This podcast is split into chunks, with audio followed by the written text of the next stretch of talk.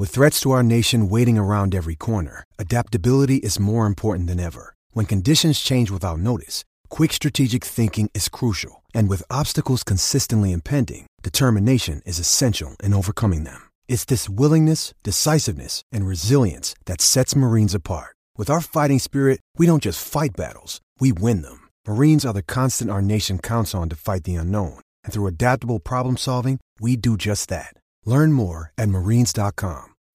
When you need mealtime inspiration, it's worth shopping Kroger, where you'll find over 30,000 mouthwatering choices that excite your inner foodie. And no matter what tasty choice you make, you'll enjoy our everyday low prices, plus extra ways to save, like digital coupons worth over $600 each week. You can also save up to $1 off per gallon at the pump with fuel points. More savings and more inspiring flavors make shopping Kroger worth it every time. Kroger, fresh for everyone. Fuel restrictions apply. Another day is here, and you're ready for it. What to wear? Check. Breakfast, lunch, and dinner? Check. Planning for what's next and how to save for it? That's where Bank of America can help. For your financial to-dos, Bank of America has experts ready to help get you closer to your goals. Get started at one of our local financial centers or 24-7 in our mobile banking app. Find a location near you at bankofamerica.com slash talk to us. What would you like the power to do? Mobile banking requires downloading the app and is only available for select devices. Message and data rates may apply. Bank of America and a member FDIC. Boarding in progress. Three, two.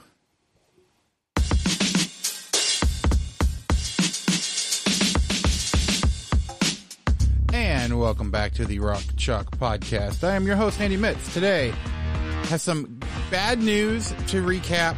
Um, look, Kansas is not going to win them all. Uh, they went on the road up to Ames and ended up dropping that game. We get to recap that one. A little bit of recap for the women as well. It just was not a good weekend. Thankfully, the two people that are on this podcast root for the Kansas City Chiefs, and they were able to salvage the weekend for us. So to help me do that, help me talk about all of that, would be my deputy editor over at Blue Wings Rising, Kyle Davis. Kyle, how you doing today? Yeah, I think it might be the combination of of, a, of Patrick Mahomes leading uh, another Chiefs team to the Super Bowl, and the fact that it's like mid fifties out. I just did school pickup, and it and it wasn't freezing, and which was like a shock to the system in a good way. That yeah, maybe maybe it's a combination of those two things. While uh, the sky is not falling, even though it wasn't the greatest game uh, on Saturday. Yeah, I mean, you could be. It's, weird because I was expecting a lot more of the you know skies falling because they can't seem to win on the road against decent, even halfway decent teams. But I didn't see a ton of that, and and honestly, I think that is the right kind of way to approach it. This is not like going up to Hilton is difficult.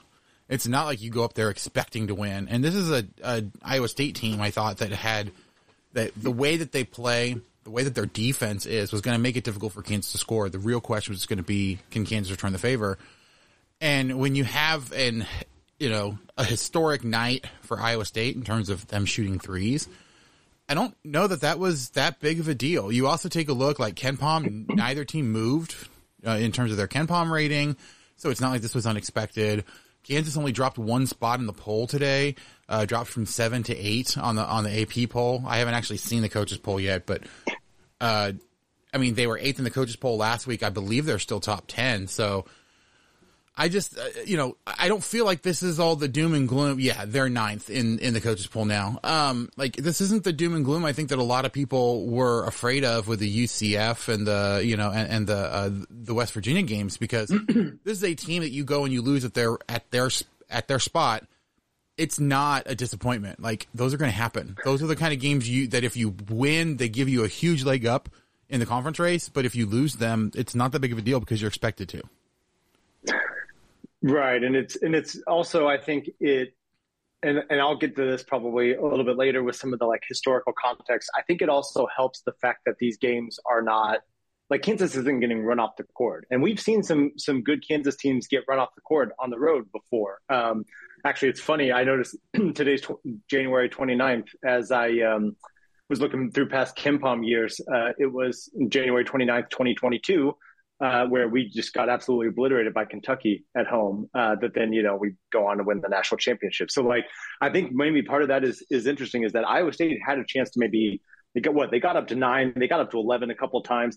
There was a chance where this game could have ended with Iowa State winning by eighteen or twenty, and I think. Um, that's something that you've seen is whether it's the, you know, West Virginia game, which I know that one, you know, those are ones you're supposed to win, but even like the, the Indiana game where it looks really bad for 30 minutes and then that time they actually come out with a win. Like there is, this team isn't getting pushed around for a full 40 minutes and they keep fighting and they're scrapping and they're making teams think like Iowa State, like if you're going to come away with a victory, like you're going to have to earn it for the entirety of the time. And so I think that is one of the bright spots that we can talk about.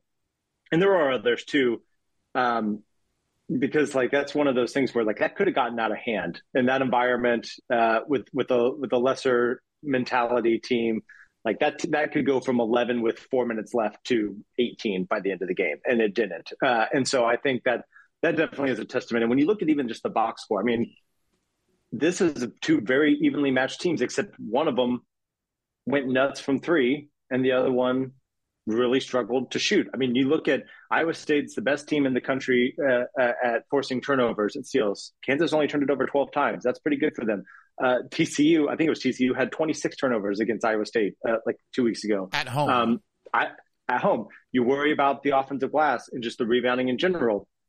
Yes, Iowa State had 10 offensive rebounds. Kansas had 11. They actually won the rebounding battle. Not too bad. Um, like the steals, like again, Iowa State is number one in the country in steal percentage eight steals to, to Kansas's five is not it, it, it's pretty even there. And so there was one big variable, which was three point shooting, and then it was Kevin McCullar going, you know, well, he was three for 16 before a couple of those threes happened at the very end. Um, like one team couldn't make a shot for long stretches, and the other one had had guys like Trey King who had not made more than one three all year hit four of them. And and Iowa State even the, the funny thing to remember, not funny, funny, funny, sad, not funny, haha, is uh, with the three point shooting is that they started one for four, and then you know they had that stretch in the second half where they hit six for six. Like that's one of those. It's like, what are you going to do? Um, you know, Kansas even made its free throws, and I thought that if this got into a free throw battle more at the end, like that, that's an opening. So. I think that's part of the reason why you're not seeing as much um, of the doom and gloom is that this team continues to fight to the end, even if they lose and this was one of those where like you know iowa state was not better. They did not look like the just the pure better team. They were better on that one day. Right. Um i mean iowa state you know on the season is a 35.5% three point shooting team. They shot so good 40, not great. Right. They shot 47% right. Like yeah. With with guys who and the other part of this i know that they're talking about a lot about the scouting report. Like your your scouting report does not say, "Hey, you have to really close out on Trey King." He's he's not a good three point shooter. Again, like if you want to look through even Trey King's numbers and, his game log going in here, like let's let's just look at Big Twelve play for I mean, Tre King. Well, before the easiest before the game, look at, was, though is last year he was four of fifteen on the season in three pointers. Right. This game, and even here, like he was four he, of nine. I'm sorry, four of seven. He didn't make his this game. Yeah. yeah, he didn't make his first three until of the season this year until December 31st, and he went one for two. In Big 12 play, he went 0 for 1, 1 for 3, 1 for 3, didn't take a 3 for two straight games, 0 for 2, and then 4 for 7.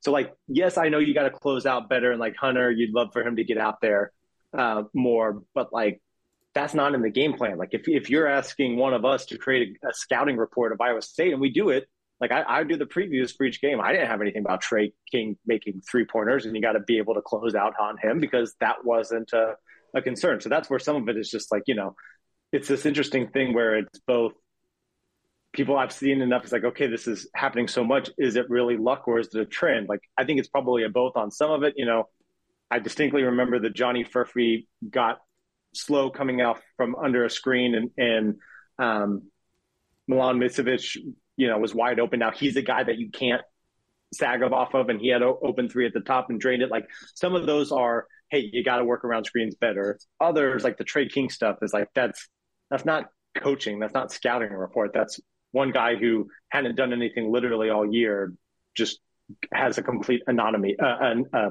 geez, see, I can't even talk.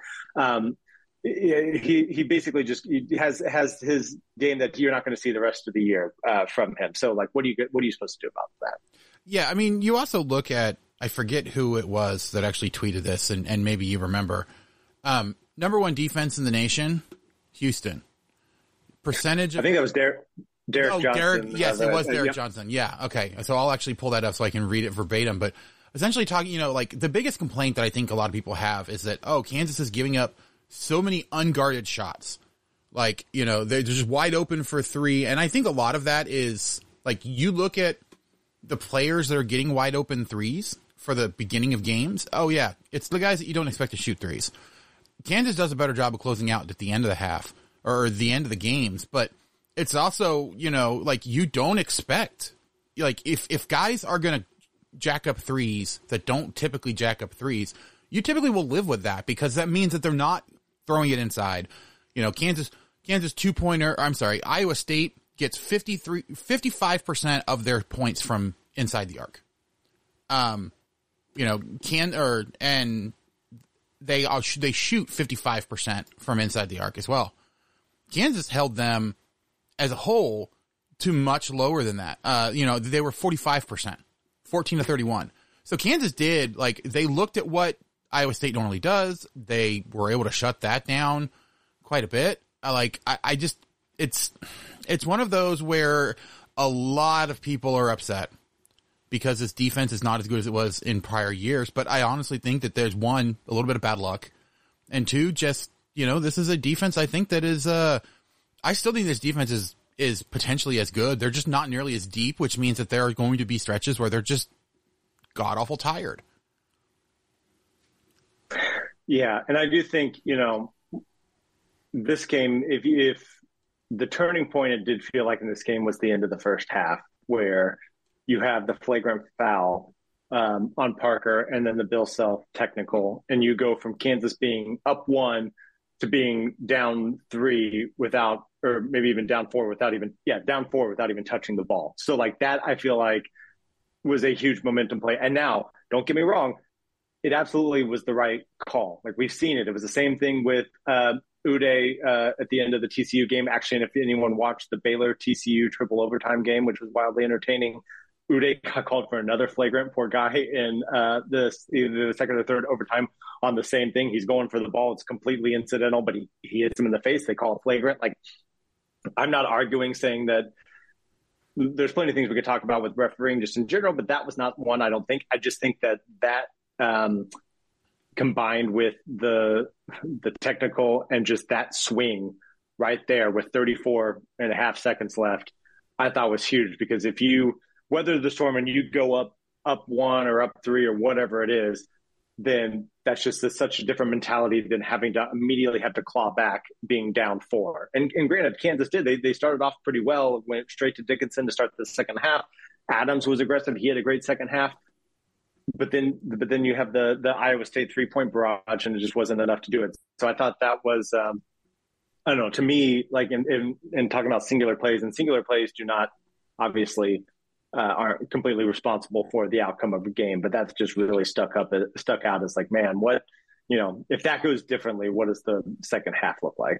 Yeah. So, so the tweet that we were talking about per synergy, 42% of shots taken against the KU defense have been unguarded.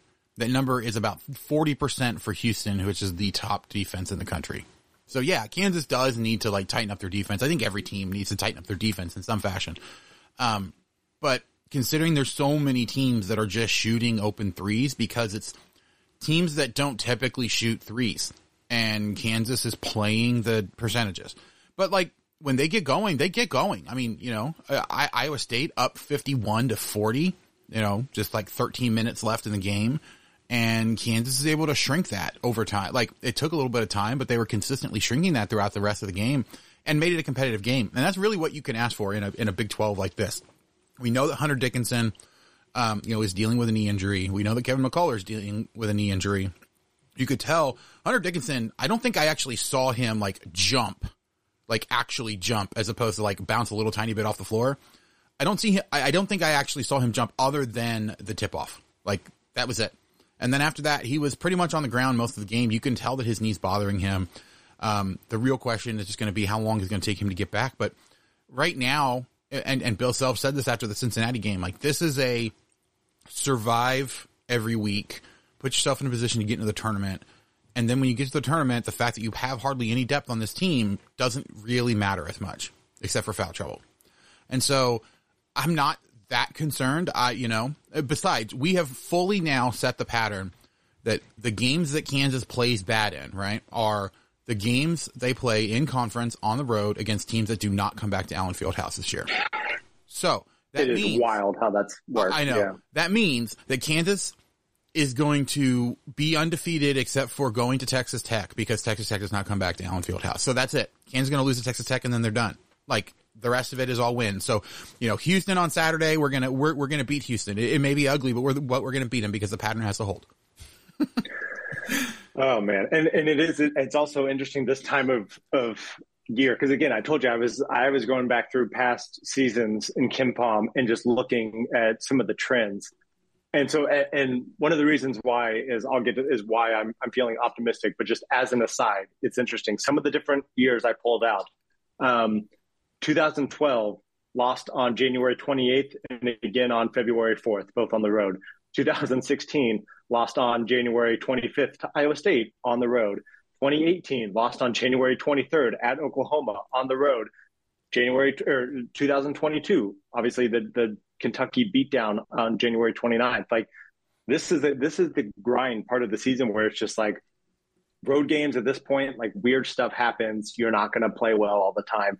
And I think that's another reason why I'm not too worried yet because again, I was I was looking back to see like there's some stretches that we've had in late January, early February of Kansas teams that makes it feel like the sky is falling, and yet it doesn't have uh, an indication of postseason, you know, like um, ceiling or anything like that. Again, if you want to look at at 2012, they lost uh, two road games and in, in two games total in three games. They lost at Iowa State on the 28th, and then they lost at Missouri on the 4th.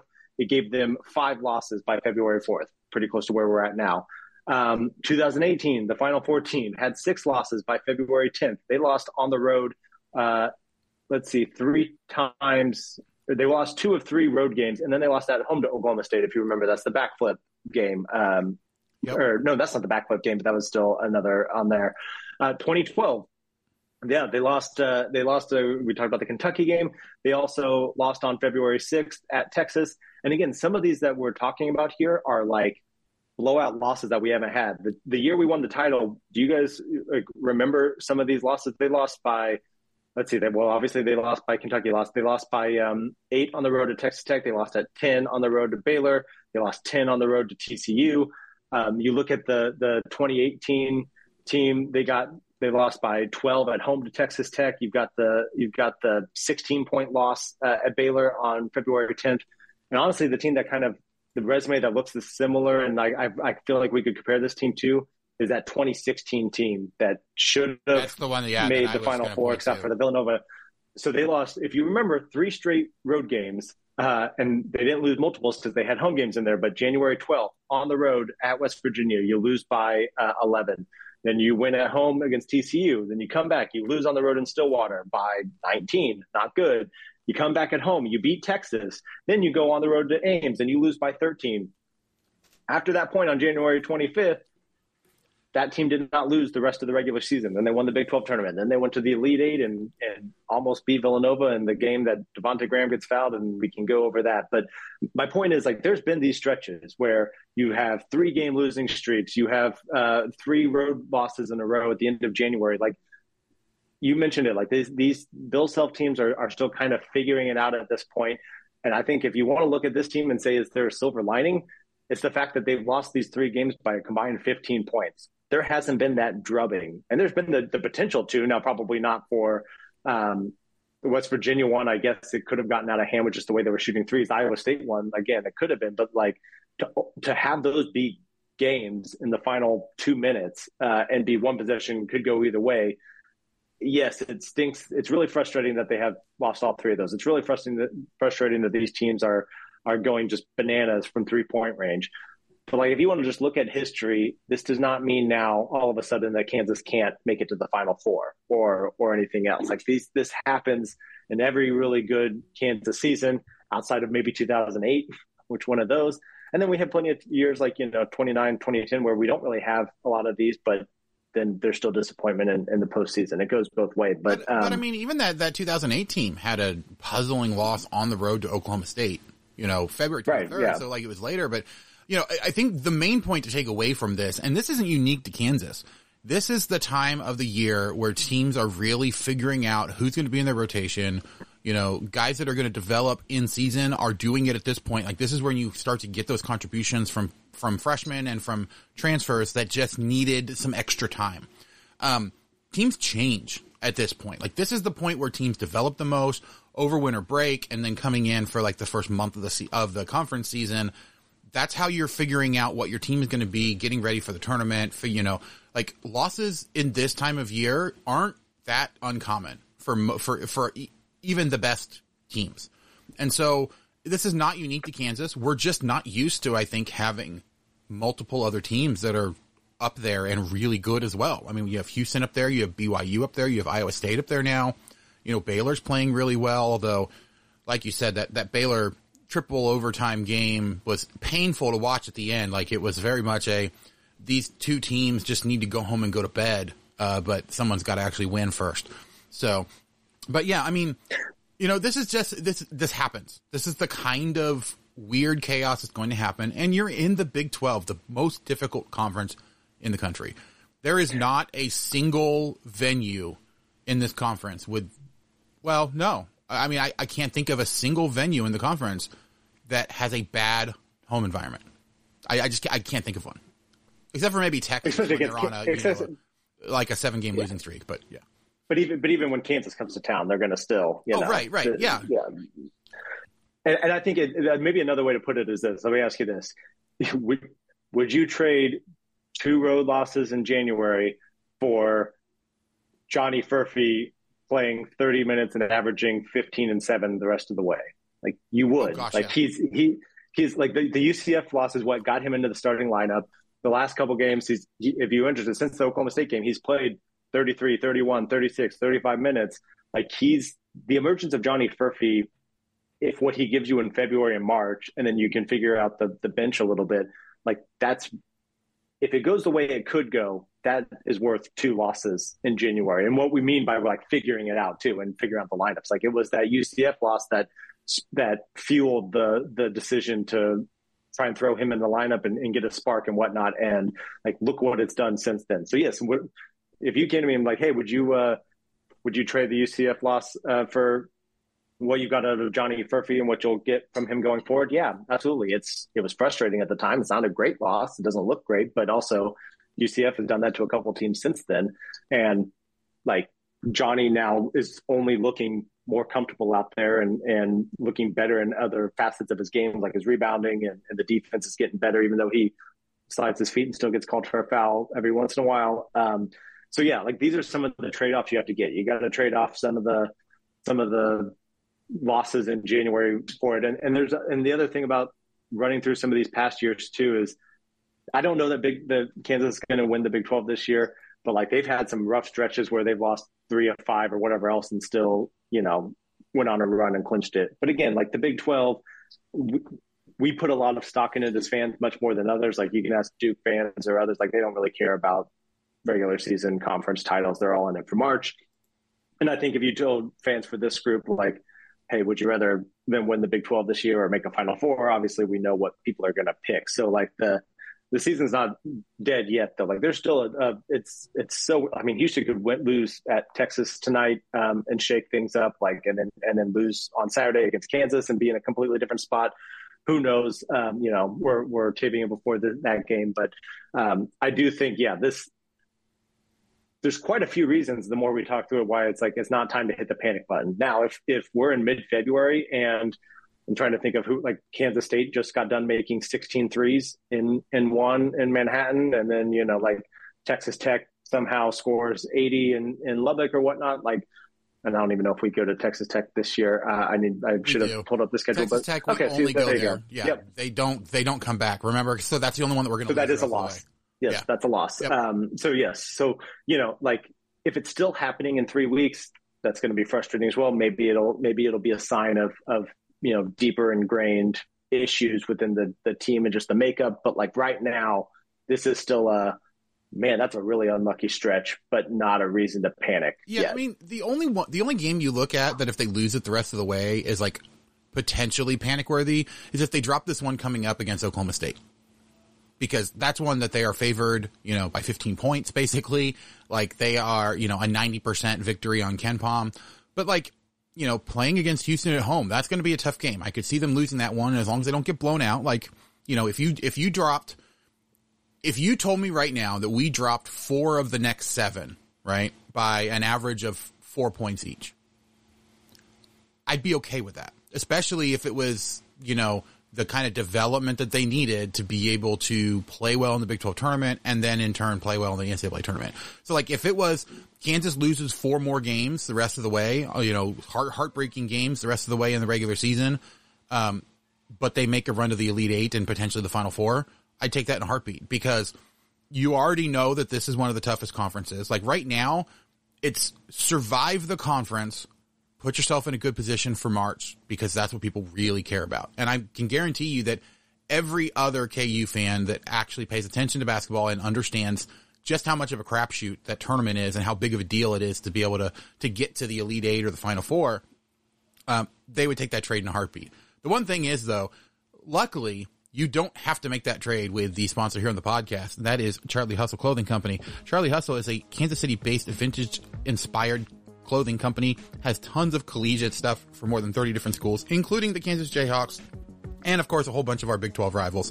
Look, if I was not a Jayhawks fan, I would absolutely love and have tons of the collection for things like Iowa State and potentially even Kansas State. They have some good ones there. I know it's hard to, it's, it's hard to actually stomach saying that, but, um, they also have just a fantastic hometown collection for the Kansas City Chiefs, uh, you know, who are who are now Super Bowl bound, and plenty of other teams as well. If you go over to charliehustle.com, use promo code 101215, you can get 15% off of all non-sale items. That's a lot of different items at this point. Um, and it's not limited to just the Jayhawks. It's not limited to just Big 12 teams. It's not limited to just a single time use. Go over there whenever you want to get pick up some new stuff. Use that promo code Make sure you're saving. It's a lot of really great stuff. I have, I already have a bunch of it. Uh, and they haven't been sponsoring the podcast very long. So, you know, they have, they just dropped some new shirts in the last few weeks as well. A level up t-shirt, a slam and jam and Jayhawks t-shirt, um, and a bunch of other things. So again, charliehustle.com, promo code 101215, save 15% off of all non-sale items. Charlie Hustle, vintage made fresh. All right. Uh, before we throw it to break, did you want to follow up at all on, on my last comments? Cause I realized that that, I was so eager for the transition. It looked like you were about to talk. No, it's okay. I was just going to say for for anyone who's who's concerned, and maybe this brings it and looking ahead to Oklahoma State a little bit, if they might hit a bunch of threes because they actually are a decent three point shooting team, but I don't think that's.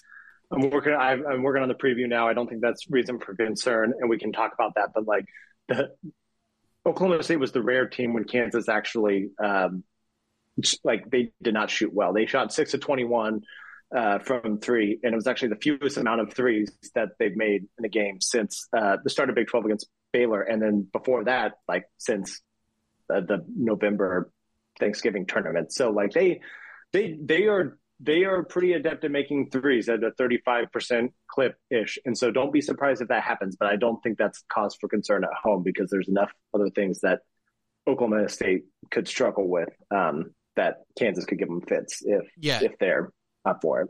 To that point, um, 47% of their shots are three pointers uh, in conference play for, for Oklahoma State. Uh, I mean, 45%, you know, national, or for the entire schedule, but they are a team that lives and dies by the three, even more so, um, or roughly even with like BYU. The problem is that they just don't have as good of shooters and they get bullied on the inside, which is something that Kansas did in spades in that first game. Um, and so I, I fully expect Kansas to take full advantage of that again. Um, the real question is just are they going to be able to uh, to kind of really push that forward and really take advantage of that. I do want to talk more about the game, but before we do that, I do need to go ahead and throw it to a quick break. We'll be right back on the Rock Chalk podcast. And we're back. I'm here with Kyle Davis. Just got done talking about the loss up in Ames uh, on Saturday. Uh, getting a little bit into this game coming up against Oklahoma State.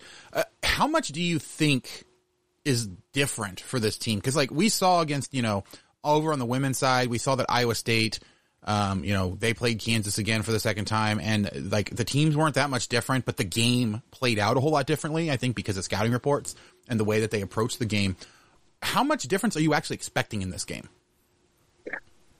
Lucky Land Casino asking people what's the weirdest place you've gotten lucky? Lucky? In line at the deli, I guess? Aha, in my dentist's office. More than once, actually. Do I have to say? Yes, you do. In the car before my kids' PTA meeting. Really? Yes. Excuse me, what's the weirdest place you've gotten lucky? I never win and tell. Well, there you have it. You can get lucky anywhere playing at LuckyLandSlots.com. Play for free right now. Are you feeling lucky? No purchase necessary. Void where prohibited by law. 18 plus. Terms and conditions apply. See website for details. Hello, it is Ryan, and we could all use an extra bright spot in our day, couldn't we? Just to make up for things like sitting in traffic, doing the dishes, counting your steps, you know, all the mundane stuff. That is why I'm such a big fan of Chumba Casino. Chumba Casino has all your favorite social casino style games that you can play for free anytime, anywhere with daily bonuses. That should brighten your day a little. Actually, a lot. So sign up now at chumbacasino.com. That's chumbacasino.com. No purchase necessary. Group. Void were prohibited by law. See terms and conditions. 18 plus. It is Ryan here, and I have a question for you. What do you do when you win? Like, are you a fist pumper? A woohooer, a hand clapper, a high fiver. I kind of like the high five, but if you want to hone in on those winning moves, check out Chumba Casino. At ChumbaCasino.com, choose from hundreds of social casino style games for your chance to redeem serious cash prizes. There are new game releases weekly, plus free daily bonuses. So don't wait. Start having the most fun ever at ChumbaCasino.com. No purchase necessary. VGW Group. Void were prohibited by law. See terms and conditions. 18 plus. Uh, it's interesting because, you know, I was looking this up as well for the preview. It, Kansas has obviously won the last five in Allen Fieldhouse, but they haven't all been as maybe as much of a blowout as you would think, considering where Oklahoma State's program is. So, like, Oklahoma State was only ranked one of the last five times, and yet last year, if you remember, it was a 69 to 67 nail biter that Kansas narrowly won. Uh, before that, it was 14 points, 12 points. There was that 25 point blowout um, back in the 2019-20 season with that team that never got a shot thanks to COVID. Thanks a lot, COVID.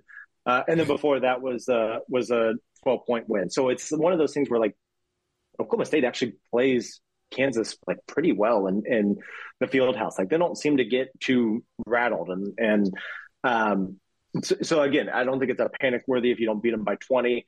The interesting thing to me is you're right, man.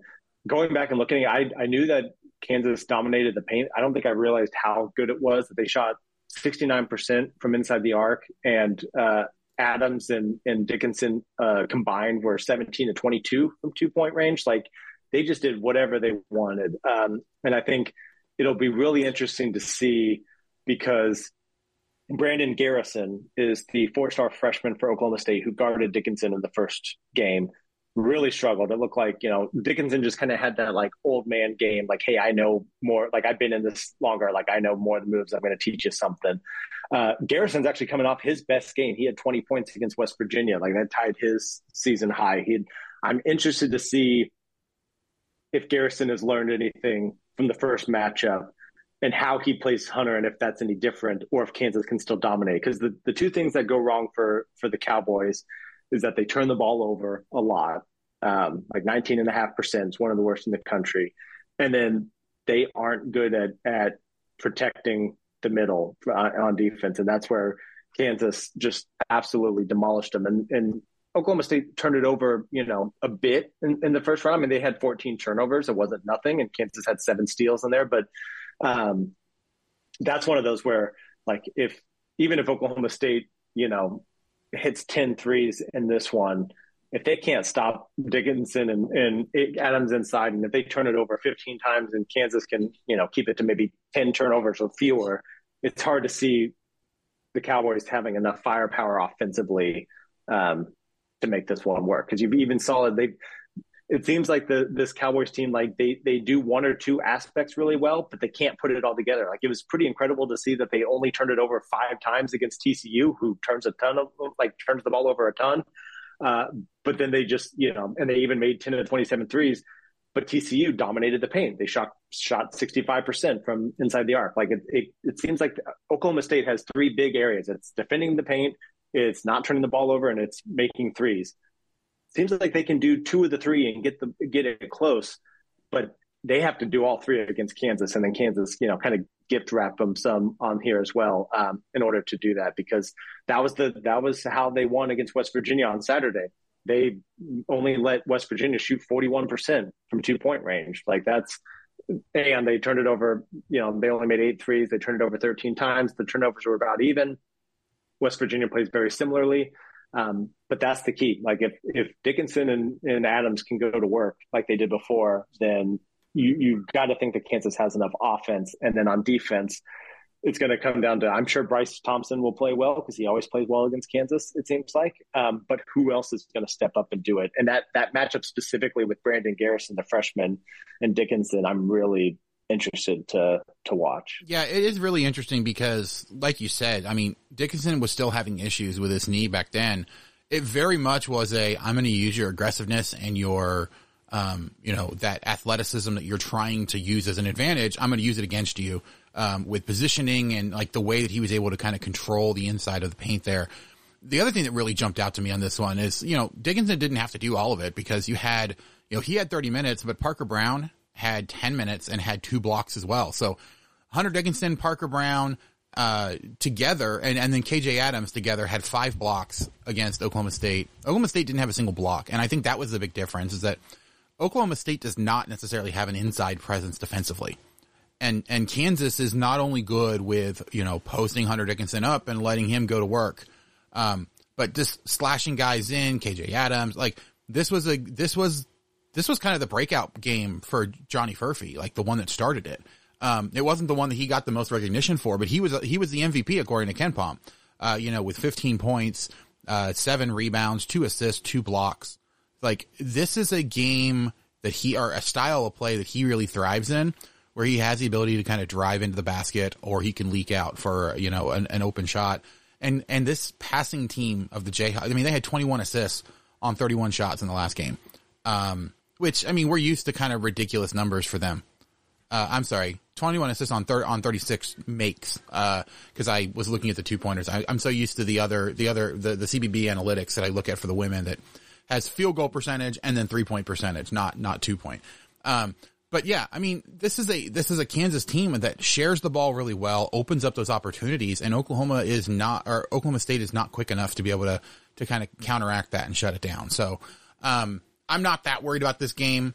I, I mean, I could see this being a game where just because of injury sake and depth sake that maybe Kansas struggles and have to you know put it away at the end and win by seven or eight points. Um, I could also see this being a game where again they just outclass them in every single way, and you know Kansas gets up by thirty points, you know, like late in the second half, and then it's just what's the final margin going to be? And so I, I'm not that worried about this one. Like I said, the only the oh, this is the only game left on the schedule where I would immediately be concerned about what's happening if they were to lose the game. Um, so like barring huge foul trouble or you know someone gets ejected for something like if there's some sort of in-game reason for why everything falls apart i'll be okay but if uh, but you know if it's just that oklahoma state outplayed them then yeah that that would be a worry but even then you can point to the you know depth issues and you can point to the injury issues you can point to a bunch of different stuff to show why this team is having the struggles that it is but again i'm not that worried i'm actually more excited to kind of see how they get up for this game against Houston on Saturday. So, anything else on Oklahoma State, or do you want to spend just a couple minutes on Houston before we get out here? No, I think we covered Oklahoma State pretty well. Yeah, I am going to try to have somebody on to preview the Houston game, um, so we can do like a full preview. But I do, I am very interested in your initial thoughts. If you've looked ahead to them, if you've had a chance to actually watch what they can do, I know that they've struggled a little bit on the road. Um, I mean, Iowa State and TCU, they lost those back to back games, but you know, they went, they went to BYU and won by seven, um, you know, just a week ago. So, and then of course we'll get to see how they do on Big Monday against Texas. Um, but I mean, what are your thoughts about this Houston team? Is there anything specific that you're either worried about or that you're looking forward to? Yeah, I mean, I, I watched the, um, I, I actually watched about the first 10 or 15 minutes of the Houston Kansas State game on Saturday before Kansas tipped off. I've, I've obviously watched them throughout the year and other points too. You know, the defense is what you point to. Um, and I think in particular, the thing about the defense is that they will just, like, they're, they're good to like pressure you and then let you beat yourself uh, and then capitalize on it. I think um, obviously they have some three point shooting um, strength there with like LJ Cryer going over. That should be a familiar name for people coming over from Baylor. Um, their weakness is two point shooting. Like it's interesting to see even in some of those wins, like even the the K State win that was um, a rout from the beginning. I think it started like eleven nothing, something like that. You know, they only shot forty four percent from inside the arc. They're not a big team. Like they they don't play anybody significant minutes that is taller than six eight. So they are the smaller, fast, scrappy, um, kind of bulldog defense type team, which makes it interesting. Then when you know like K State doesn't really have that much size either. I'm interested to see. You know, it, it's one of those things. Can you can you shoot well from from two point range, Houston? Like, and can you keep them from shooting well from two point range? And then, um, you know, how how can the big guys play? Because really, when you look at Houston's schedule, they have they've gone up against a bunch of of really good guard oriented teams. Iowa State's a great guard oriented team. TCU is a great guard oriented team. BYU is an excellent guard oriented team they really haven't gone. I'm, that's why I'm, I think I'm specifically interested in the Texas game tonight, even though, you know, I, think even guys like Dylan Disu, like how does, how does someone like uh, Dylan Disu, you know, play against Houston? Because it really doesn't seem like Houston has gone up against that, that big guy like Hunter Dickinson um, and had to contain him. So I'm curious what to see what happens there. Because obviously, yes, the team, the defense is legit. Um, you know, they are really good at not turning the ball over. That's how their I think turnovers are so impactful because they don't immediately just give it back. Uh, and they and they can get hot from three, but it, that I think the, the combination of they don't get to the line much and they don't shoot well from um, from inside the arc, and that kind of you see that watching them. Like they do a lot of fadeaways. They don't necessarily attack at the basket that much and draw a bunch of fouls. That's very good for Kansas, who can't afford to give up a bunch of fouls. And then you know you got to hope that that someone like Jamal Shead um, or LJ Cryer, you know, goes, you know, two of nine from two point range or or whatever it may be. Um, you know, they basically have that three headed monster of Cryer, Shead, and then Emanuel Sharp, and you got to, you know. One of them can go off on you. One of them probably will because it's an Allen Fieldhouse and it's an opponent shooting. I'm sure someone will go eight of 12 from three but can you contain the other two uh, and make them take really difficult shots, especially in the lane? Yeah. Uh, the other thing I'm looking at with, with Houston is that they average a lot of fouls. Like, not only do they not get to the line very much, they send their opponents to the line quite a bit. Um, in fact, uh, roughly 40% of field goal attempts have a foul called. like, that's how bad it is for Houston. Um, I believe that they've averaged no less, or they've, uh, they average about 18 to 19 personal fouls per game. Um, so almost enough to foul out like half, or you know, like half the starting lineup. Um, that's going to give Kansas a lot of, and, and you look at the teams that they played, a lot of the ones where they had the biggest foul discrepancies or, or where they had the most issues with fouls, those were the games against teams that had a big man. Like that's where they had the most fouls. And so I'm looking at this potentially being a foul filled game. There can be tons of people that are not going to be very happy about that. I probably won't be very happy about that as well, just because it disrupts the flow. It makes the game less fun to watch, but um, I do think it will benefit the Jayhawks. One, it'll keep the pace kind of slowed down a little bit, so they're not dealing with them rushing back and forth. Um, but I think the other thing that it does is it, you know, forces Houston to be a little bit more careful offensively because that's how they've been so good. You know, they turn a lot of defense to offense, um, but then they they score pretty quickly to put pressure on your offense to play recklessly, uh, which then helps their defense. So they're one of the few teams I think that can turn their offense into good defense on the other end because much like, you know, all those shootouts with, uh, with Patrick Mahomes and, and, uh, you know, Alex Smith with the Chiefs where they were scoring, you know, 60 points and the question was, can you stop them? Um, you know, if you are scoring as much as Houston is able to score a lot, it puts so much pressure on your opponent to be able to go ahead. And in fact, the two games where they lost were games that were played in the 50s and 60s. Like, you you slow them down, you break their offense, and sure, their defense can play well, but a slow grind them out game like this could potentially be, I think, would benefit the Jayhawks a lot. Yeah, agreed. But again, survive in advance. Like just all you have to do is, uh, you know, win this Oklahoma State game on, on Tuesday. If you win the one on against Houston on Saturday, awesome bonus. And then you have, you know, short turnaround. You're heading over to Allen or to Manhattan, uh, to face Kansas State. And I thought about making the trip this year, this year. I don't think I'm going to be able to make it. Um, it's definitely um, going to be an interesting game. I'm not really sure how good Kansas State is going to be at that point, though. They've they've been struggling recently, so they're they're another very streaky team offensively. Yeah, yeah. We'll we'll have the ability to talk about them next week because we should be back to podcasting on our normal Sunday time to get it out on Monday. But um, Kyle, anything else about either these games or the games that have come up recently? We we didn't talk a lot about a, a lot about the women, but I think it's just fair to say it was a it was a rough it was a rough game for them against Oklahoma. Um, definitely plenty of opportunities for them to to push and get get a lead and and be able to stay in that one. They just ran out of gas at the end. Holly Kersgieter in a bit of a slump. I think a lot of it is because teams have just started completely shutting her down. Um, but it was a good bounce back game for like Wyvette Mayberry and Jakai Franklin, who both had really big games. And Taiyanna Jackson only scored like six points, um, but had 14 rebounds. So you know, fantastic uh, ability for her to stay in the game and to have a huge impact, but they just unfortunately weren't able to do much on the road. I thought they played much better defense though on the road for this game than they have, you know, and, and, and you're face, you were facing the number two team in the conference right now. So, um, not necessarily super unexpected, but they come home to play BYU on Tuesday. Uh, no, sorry, on Wednesday. So we have Oklahoma State men at home on Tuesday. Uh, then you have the BYU women coming to Allen Fieldhouse on Wednesday, and then the women are back out on the road for Saturday while the men host Houston. So a full week of really good college basketball. We will keep an eye out for any kind of football news. Oh, one thing we didn't actually talk about that maybe you have some thoughts really, really quick. Travis Goff, um, you know, in congratulating the Chiefs, kind of maybe dropped a hint that uh, we're pretty close to hearing about the Jayhawks playing in Memorial Stadium next year. Yeah, or an Arrowhead, right? Or yeah, yeah, yeah, that's what I meant. Arrowhead. I was thinking Memorial Stadium is being worked on. Yes, Arrowhead Stadium is where they're talking about potentially playing next year. I've been hearing plenty of rumors about it. I've been hearing plenty of details of what some of that might entail, but we're still waiting to see if it's actually going to happen. Um, no matter how likely it, it seems and how much how much sense it makes.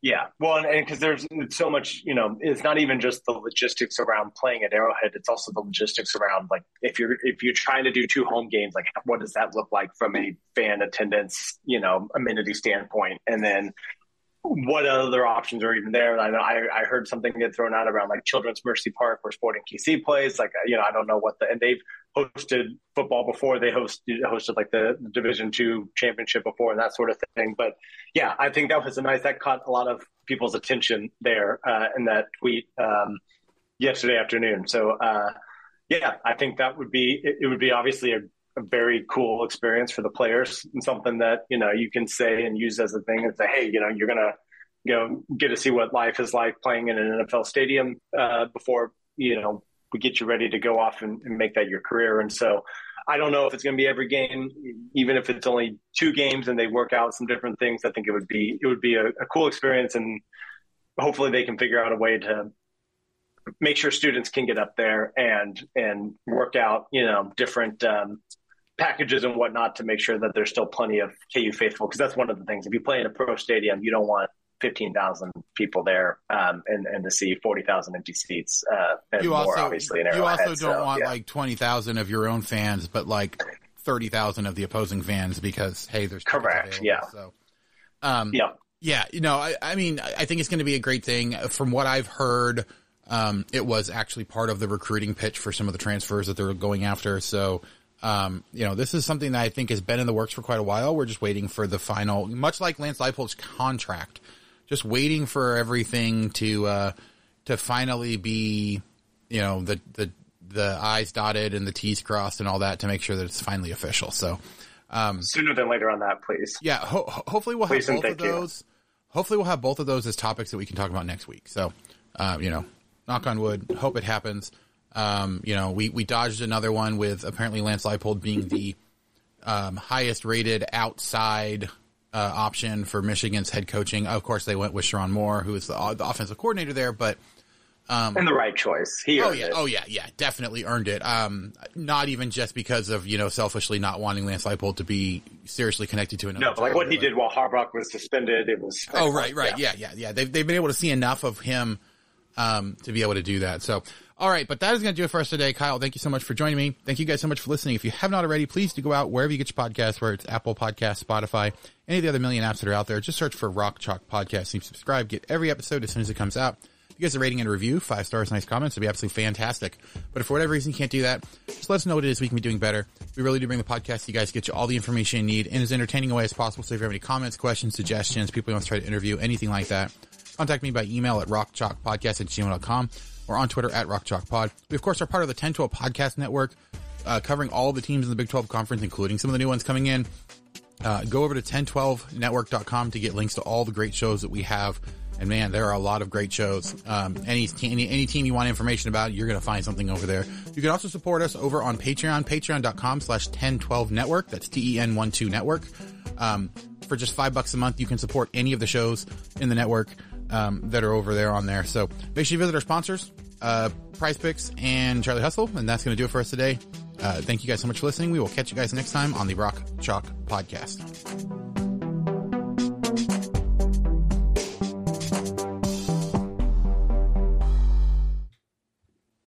Sports Social Podcast Network.